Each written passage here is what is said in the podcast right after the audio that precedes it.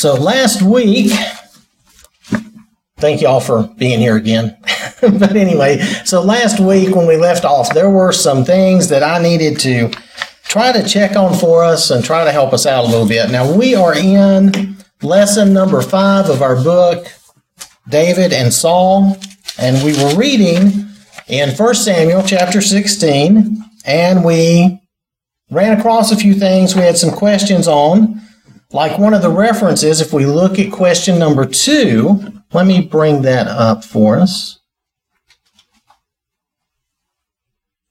If we look up question number two, it had this reference to Genesis 49:10.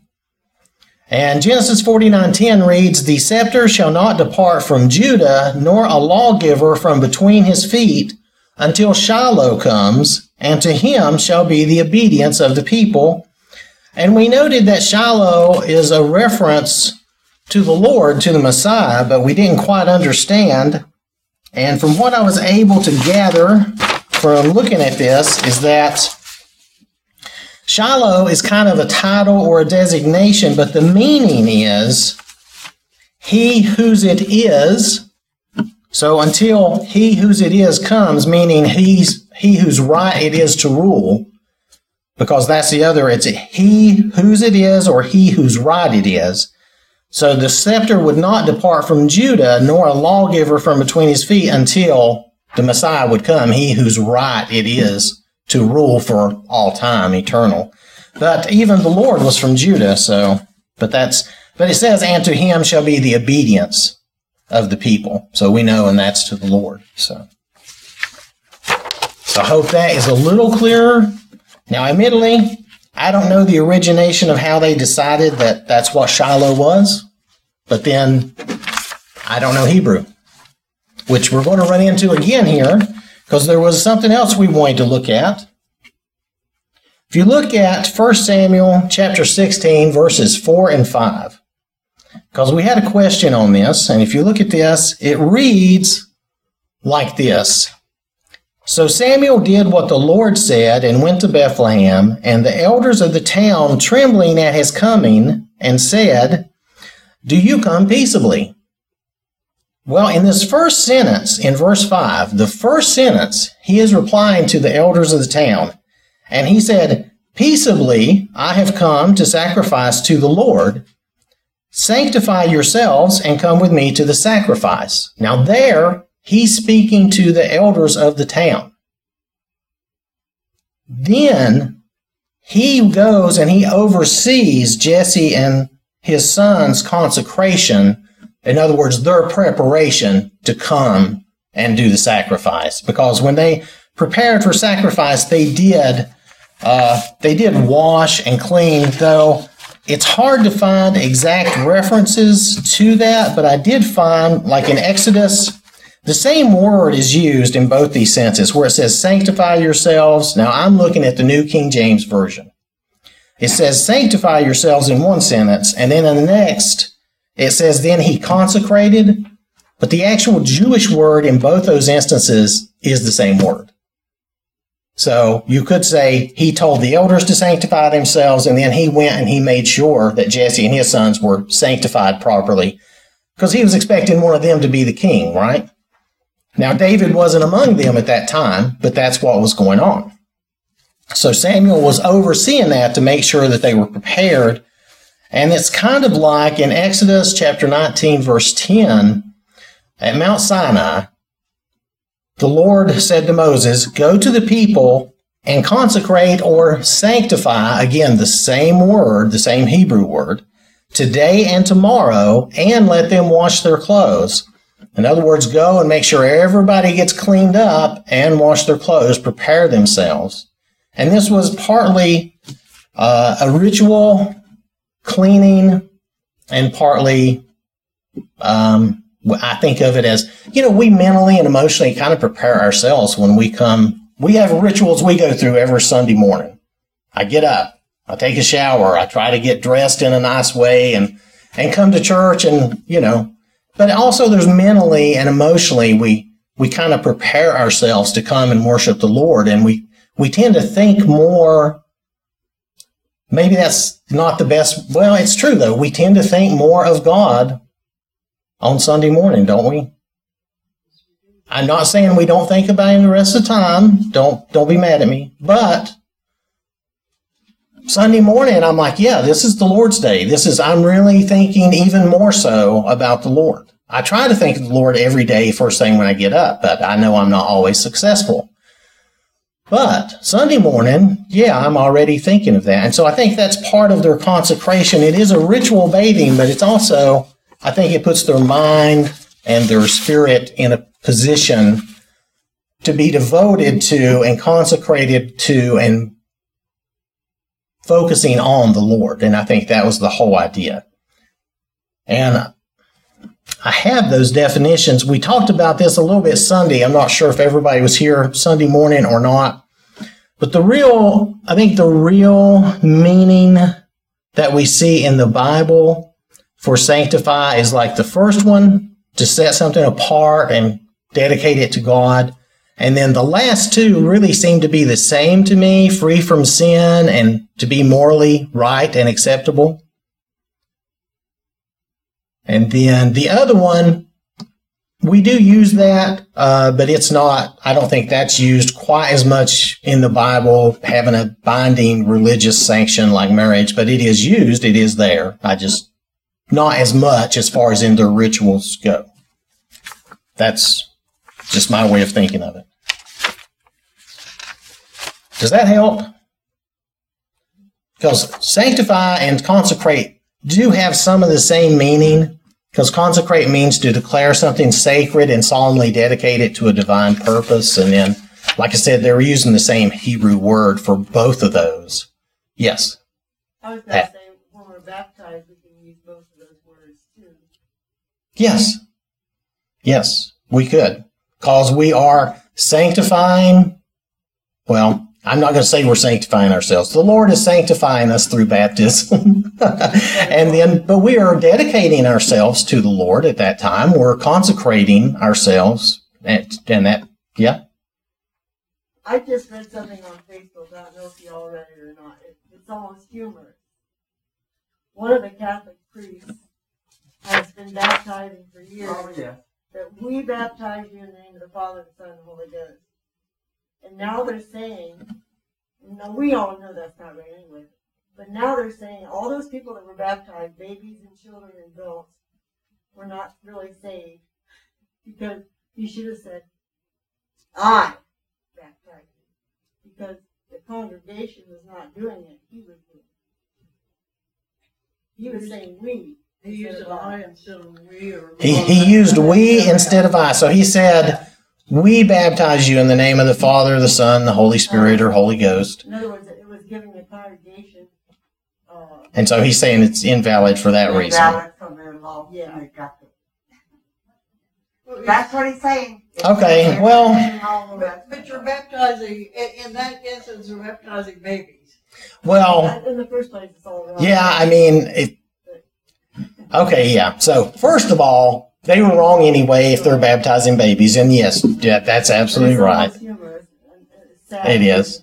But I, I don't think, I, I don't think the, the word or the verbiage is that particular. Sometimes I get a little weird in just that I don't want to, I don't want to give myself credit for things that the Lord does, you know, so. Well, what uh, he's saying, we, he's given the congregation authority that he's supposed to have as so-called priest. Right, I Well, understand. an- anybody in our congregation, men-wise, can baptize, where the priest, when he says we, he's given them authority he's only supposed to have. Right, right. For them, only the priest could baptize. I We understand. have one that God gave authority Okay. I just like that. That is kind of strange. Yes, surely. you know, the, the Catholic, they have to have a word for word. I know a friend of mine, he was supposed to say a prayer one time, and he couldn't memorize it, so he had me to type it out for it, small enough so he could hold it in his hand, and he had to read it word for word. Okay, so he had to say the prayer word for word. It had to be exactly the same. Okay. And he couldn't memorize it, so you typed it up so he could read it. Wow. I didn't know they were like that. Okay, but of course I don't. I've never been to Catholic, so you know. I don't know that much about it, but I do know that. Okay. Was it in Latin? Because they used to be really strict about being in Latin too, but that was a long time ago. that I way don't know if you anymore, know Latin or not. Okay, I read it in English. that's good. Okay. But when they say the rosary, it has to be word for word. Yes. So Shirley, I'm sorry. The only thing I was gonna say was, I'm not sure how they baptize. They hold They the baby sprinkle or do they submerge, or if they're not submerging, it's invalid anyway. Right, right. I believe the Catholic thing is they sprinkle the baby. Yeah, they- Now, y'all can correct me. That was always my impression. The Greek Orthodox submerge them, baby. Do they submerge the babies in the Greek Orthodox? I did not know that. Greek Orthodox? No, Greek Orthodox. I Oh. think I Do they all sprinkle? They, they- Well, she said Orthodox, and I don't know about the whole Orthodox. Well, see, I, I don't know all the different varieties either. So, I don't know about. I don't know. so, but yeah, if they submerge the baby, that's still incorrect. The baby has no idea. The baby can't believe. Well, it has no sin, but it can't believe either. It can't know and understand and believe, and we have to be able to believe because we're making, we're kind of uh, fulfilling a contract, right? We're we're having a covenant or making a covenant with God, and a baby just isn't capable. It's not to be mean to the baby at all, but so. All right. Is everybody okay with that? Are we ready to? I would say the main concern for us is that we're, we are doing things correctly. That's true. Right. That does have to be our main focus that we, Whether it be baptism or what. right, that we try to do everything correctly to the best of our knowledge, right, and ability. Right. That's true. Okay. So, I'm going to continue on. We were at question number seven last week. And if you remember, we had been reading like I said, in chapter 16, 1 through 13. If you need to go there, it's 1 Samuel chapter 16. But uh, what two things happened to David during this, I guess, event? When Samuel came and got, yes, Dawn. Well, in verse thirteen, it says that, uh, he was anointed, uh, Samuel anointed him, and it says, from that time on, the Spirit of the Lord came powerfully on David. Right. That's that's the two things. Uh, Samuel anointed David, so David was anointed, and the Spirit of the Lord came upon David.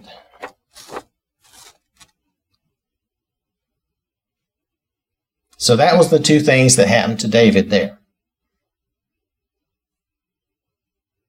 So, question number eight What is meant by anointed? This is another one of those vocabulary words. What's meant by anointed?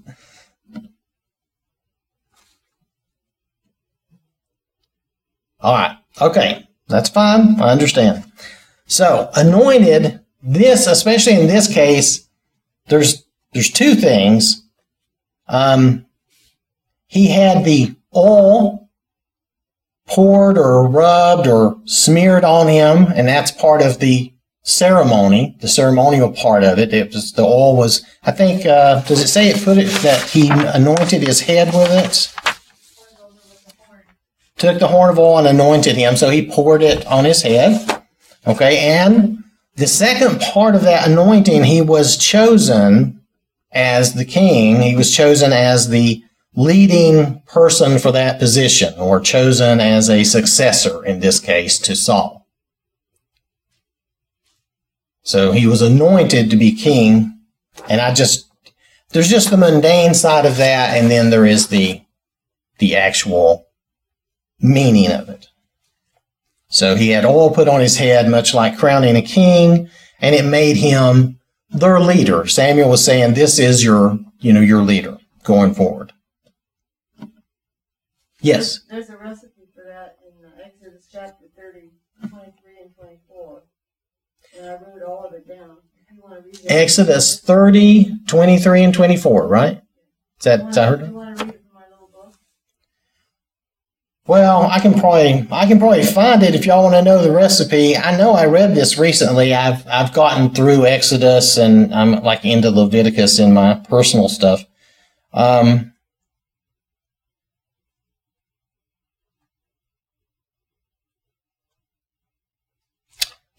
you said 30? Yeah. Okay.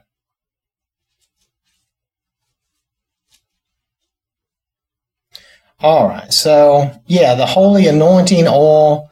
Moreover, the Lord spoke to Moses, saying, Also take for yourself quality spices, 500 shekels of liquid myrrh, half as much sweet selling, sweet smelling, not selling, sweet smelling cinnamon, uh, 250 shekels of sweet smelling cane, 500 shekels of cassia, according to the shekel of the sanctuary, and a hin of olive oil.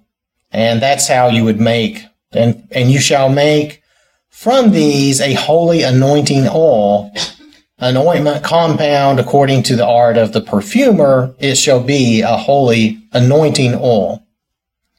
Those measurements don't mean a lot to us. We could look up what that should be. I don't know that off the top of my head as far as how much a shekel should be, but still you could look that up and and you could make your own anointing oil.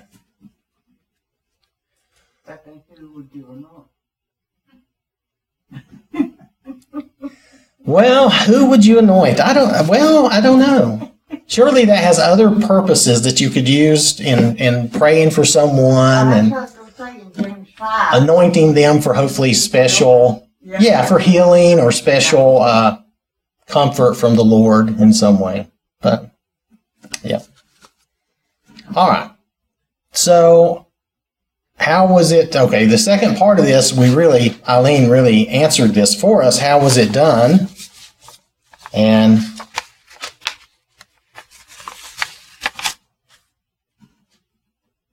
Um, I have a question. Yes. Okay, I'm, I'm in Exodus thirty yes, and we went through, you know, how to make this ointment. But in thirty, verse thirty-one, no, thirty-two, it says, upon man's flesh shall it not be poured, neither shall, shall you make any other like it after the composition of it. It is holy and it shall be holy unto you. Ah, oh, 33 maybe this is not the oil he used then. Pardon? Maybe this is not the oil he used. They used it on the priests to consecrate them. Well, verse thirty-three says, Whosoever compoundeth any like it, or whosoever putteth any of it upon a stranger, shall even be cut off from his people. Okay. Yes. That's in verse thirty, where you were reading about making this holy ointment. This is specific only to be oh, Probably used just for tell them not to anointing just it. for the Well, priest. right, for but I'm saying purposes. why- Right. This, okay. Right. What Shirley's saying, and, and that's correct. I didn't read far enough down, of course. The holy anointing oil was for specific purposes, whatever was outlined here. Well, if you go on down, it sounds to me like it was to anoint people like Aaron and his sons, concentrate them for the priesthood. And the temple, that's what, yeah. It says, You shall anoint the tabernacle of meeting, the ark of the testimony, the table and its utensils, the lampstand, the altar. You shall consecrate them. You shall anoint Aaron and his sons and consecrate them, right? But it's limited to these uses. So you're right. This is not the same oil that Samuel used on David. So I, I appreciate that clarification. Yes. It's a sacred oil. But they did have other oil that they used. Right. Because it was, they lived in a desert climate. Um, and it talks about, um, I think in the Psalms, the oil of gladness. It was a refreshing thing. They were so parched and dry that it felt so good to their dried out skin. Um, the they would use oil and make different preparations and ointments from olive oil. Right. I'm sure they had different oils and different things. And uh, I had forgotten that about this that you weren't supposed to make something really similar or try to simulate it, which is basically what God is telling them. You don't, you know, if you're going to do another oil, you do another different oil totally. You don't do something real close to this and say, no, it's not quite that. Because, you know, he wasn't going to approve that. Huh? I think that's telling you just not to misuse it. It is for anointing. Right. But but say it doesn't it doesn't specifically say that Samuel used that. It does say that he took the horn of oil and anointed him, but we don't know specifically what oil was used. So and I'm okay with that. That's fine. He was still anointed as king regardless of what they used. So Okay, so that's great. Now, um, what was its purpose? I think we answered that, didn't we? we answered that. What was its purpose? Well, it made made him their leader. Okay. Does anyone have anything else on that? All right. So, question number nine: How was the coming of the Spirit related to kingship? And you can look at Isaiah 11 too if you want.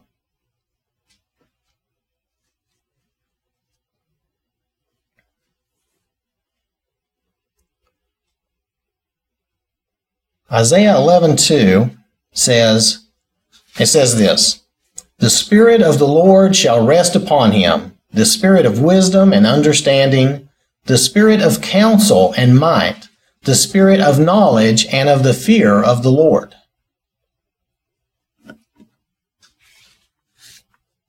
So this was God's spirit so that he would be leading and guiding them correctly. You'll notice these are, we wish all our leaders had the wisdom and understanding and the counsel. I mean, I wish I had the wisdom and the understanding and the counsel like I should. So, you know, it's, uh, these are things we, we would want every leader to have, right? So that they would know the wise and the right things to do for the nation and so that they would follow the Lord correctly.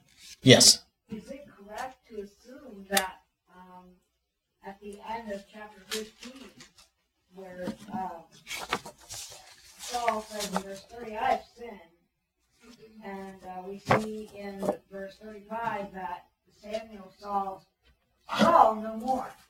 Um, is it safe to assume that the Spirit of the Lord departed from Saul at that and was awaiting for the anointing?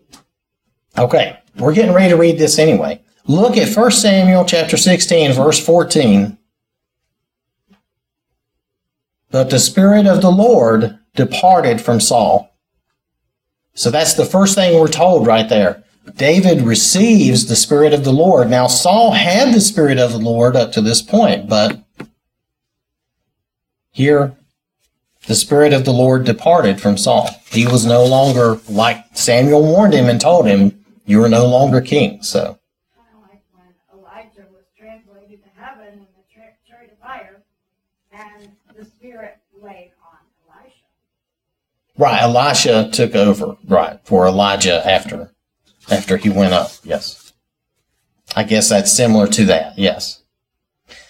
But there's more to it. So let's let's read uh, the next few verses in 1 Samuel chapter 16. This is verses 14 through 23. But the Spirit of the Lord departed from Saul, and a distressing spirit from the Lord troubled him. And Saul's servants said to him, Surely a distressing spirit from God is troubling you. Let our master now command your servants who are before you to seek out a man who is a skillful player on the harp, and it shall be that he will play it with his hand when the distressing or evil spirit from God is upon you, and you shall be well. So Saul said to his servants, Provide me now a man who can play well, and bring him to me. Then one of the servants answered and said, Look, I have seen a son of Jesse the Bethlehemite who is skillful in playing, a mighty man of valor, a man of war, prudent in speech, and a handsome person, and the Lord is with him. Therefore Saul sent messengers messengers to Jesse and said, Send me your son David, who is with the sheep. And Jesse took a donkey loaded with bread, a skin of wine, and a young goat, and sent them by his son David to Saul. So David came to Saul and stood before him, and he loved him greatly, and he became his armor bearer. Then Saul sent to Jesse, saying, Please let David stand before me, for he has found favor in my sight. And so it was, whenever the Spirit from God was upon Saul, that David would take a harp and play it with his hand. Then Saul would become refreshed and well, and the distressing spirit would depart from him.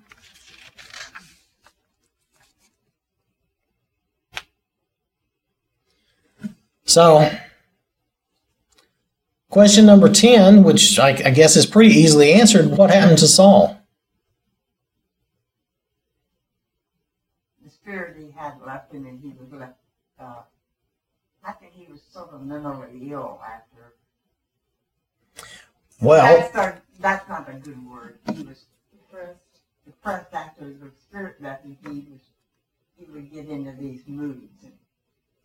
the Spirit of the Lord left him, and he does act a little Weird then. mentally crazy after this. I know. I mean, that's true. He does act out, um, hating and even being ready to kill David, who would mean him no harm. You know, that's that's the sign of someone who's got something wrong with them, in my opinion. So, I mean, Well, I didn't want to say that but I didn't know how else to say it. but yeah, but uh, but then he had this evil spirit, and that's one translation of that word where it says distressing was uh, was evil. He had this evil spirit come and take its place and trouble him, and like you said, that may be also akin to like being depressed or being another in other ways disturbed.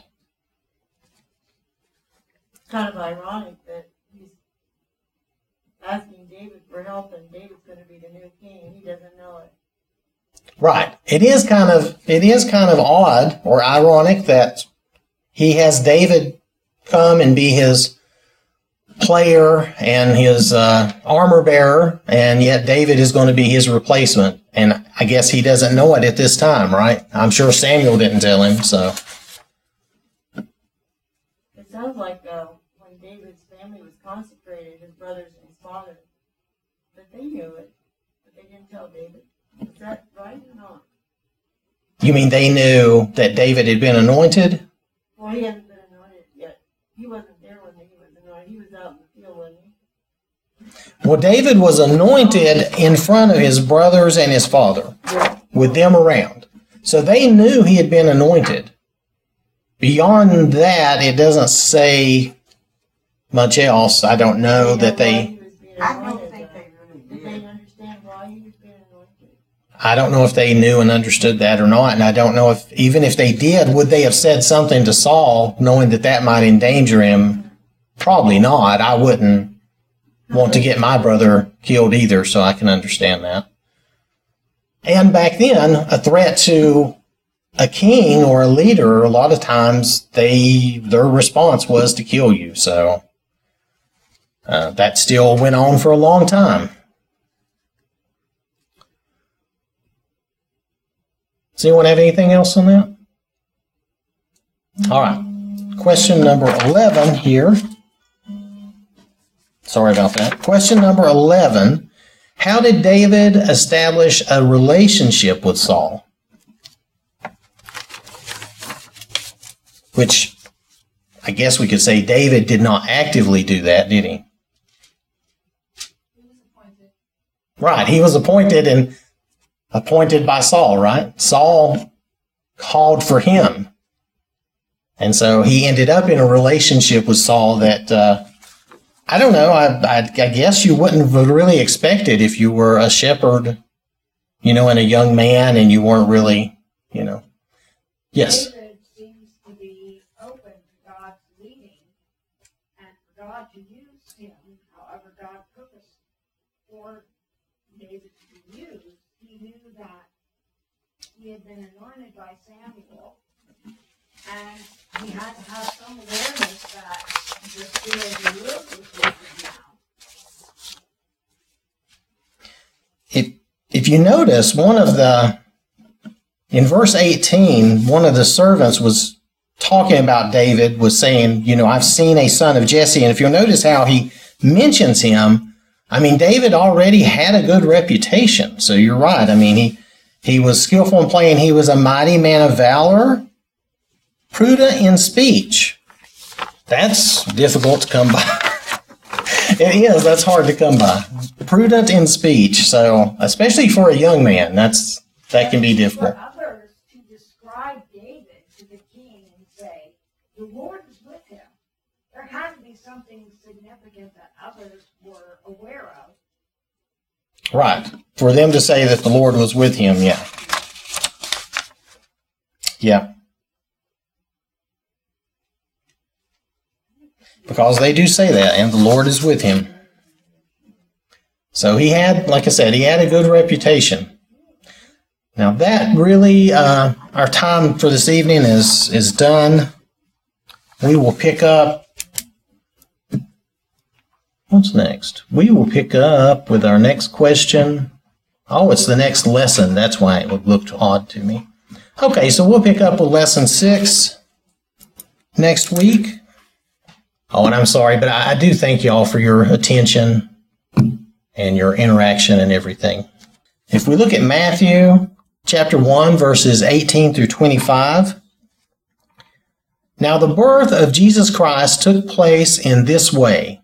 When his mother Mary had been betrothed to Joseph, before they came together, she was found to be with child from the Holy Spirit. And her husband Joseph, being a just man and unwilling to put her to shame, resolved to divorce her quietly. But as he considered these things, behold, an angel of the Lord appeared to him in a dream, saying, Joseph, son of David, do not fear to take Mary as your wife, for that which is conceived in her is from the Holy Spirit. She will bear a son, and you shall call his name Jesus, for he will save his people from their sins. All this took place to fulfill what the Lord had spoken by the prophet. Behold, the virgin shall conceive and bear a son, and they shall call his name Emmanuel, which means God with us. When Joseph woke from sleep, he did as the angel of the Lord commanded him. He took his wife, but knew her not until she had given birth to a son, and he called his name Jesus. Now, when we think of the birth of the Lord, we often think of a lot of things, all the, the trappings that go with that. We think of the, the wise men, the star, the manger. We think of Mary and we, we think highly of Mary. I think Matt mentioned this here a few weeks ago. Uh, we don't want to dismiss her. She was a very special young lady and, you know, it was chosen for this. And that's definitely true and correct that we should honor her in that sense, you know, remembering her for what she did.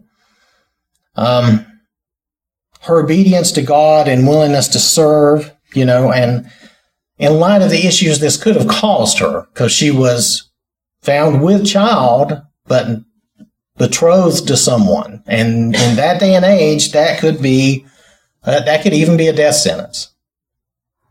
So, because they were still, they were still stoning people back then. We know that. We know that even from the New Testament, where uh, Stephen was stoned, and where they even attempted to uh, stone Jesus at one point, one time, but he disappeared and moved away, got got away. Um. So, let's see. So the point I was getting at, though, is that also we should note and uh, realize that there's another special person involved here. You know, God knew what he was doing and knew the people that were going to be involved. And Joseph was the other person. He was a special man. He was faithful and he followed God. his obedience played a big part in the birth of Jesus. His first instinct, even before the angel appeared, if you'll remember, was to actually shield Mary. He was going to